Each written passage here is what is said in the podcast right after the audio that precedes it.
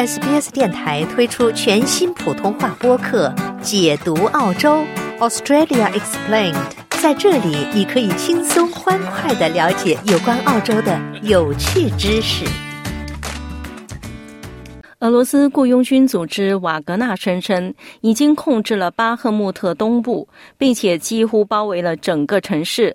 该组织还声称，巴赫穆特之后发生的事情将震撼世界。联合国秘书长安东尼奥·古特雷斯访问了乌克兰，以确保黑海粮食倡议协议在三月十八号之后继续执行。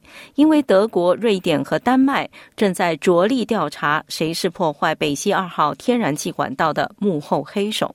下面请听报道：俄罗斯的雇佣军组织瓦格纳集团已经完全控制了乌克兰城市巴赫穆特的东部。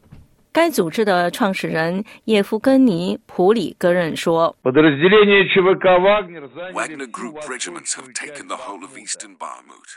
瓦格纳集团军团已经占领了整个巴赫穆特东部，巴赫穆特卡河以东的一切领土都被瓦格纳集团完全控制了。这可以上报。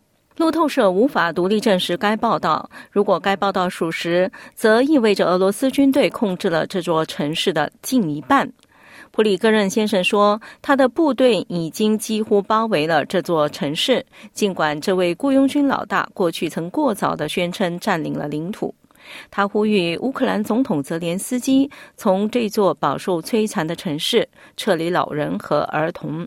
他吹嘘说：“瓦格纳在巴赫穆特之后取得的成就将震撼世界。”俄罗斯国防部长绍伊古表示，夺取巴赫穆特将使莫斯科军队能够在乌克兰更深处展开进一步的进攻行动。乌克兰政府发誓要继续保卫该镇。这是在联合国秘书长安东尼奥·古特雷斯再次访问基辅之际。古特雷斯先生在乌克兰首都与乌克兰总统泽连斯基讨论黑海谷物出口协议。该协议允许乌克兰从其黑海港口出口谷物，并允许俄罗斯出口食物和化肥。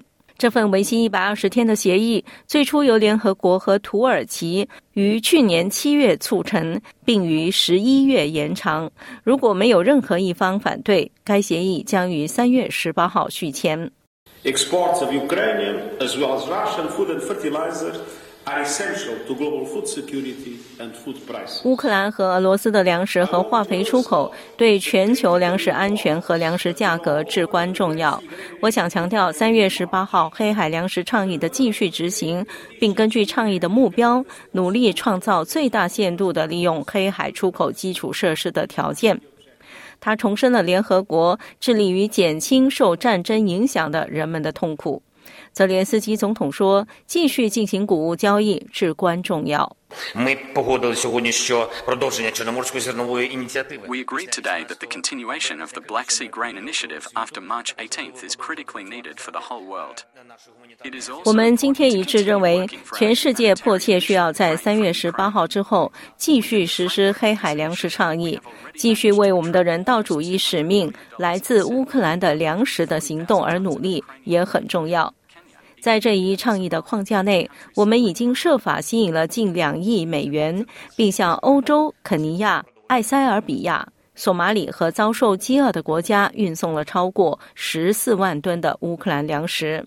与此同时，北约秘书长斯托尔滕贝格表示，目前尚不清楚谁应该对去年北溪管道的袭击负责，因为对破坏事件展开的全国调查尚未结束。So what we do know uh, uh, is that uh, there was an attack against the North Stream pipelines, an act of. 我们所知道的是，北溪管道遭到袭击，这是一种破坏行为，但我们无法确定谁是幕后黑手。全国调查正在进行，我认为等到调查结果出来之后，我们再说谁是幕后黑手才是正确的说法。美国官员本周表示，一个亲乌克兰的组织去年发动了袭击，但没有提供任何证据。欧盟外交政策负责人何塞普·博雷尔表示，他将等待调查结果出炉之后再去得出任何结论。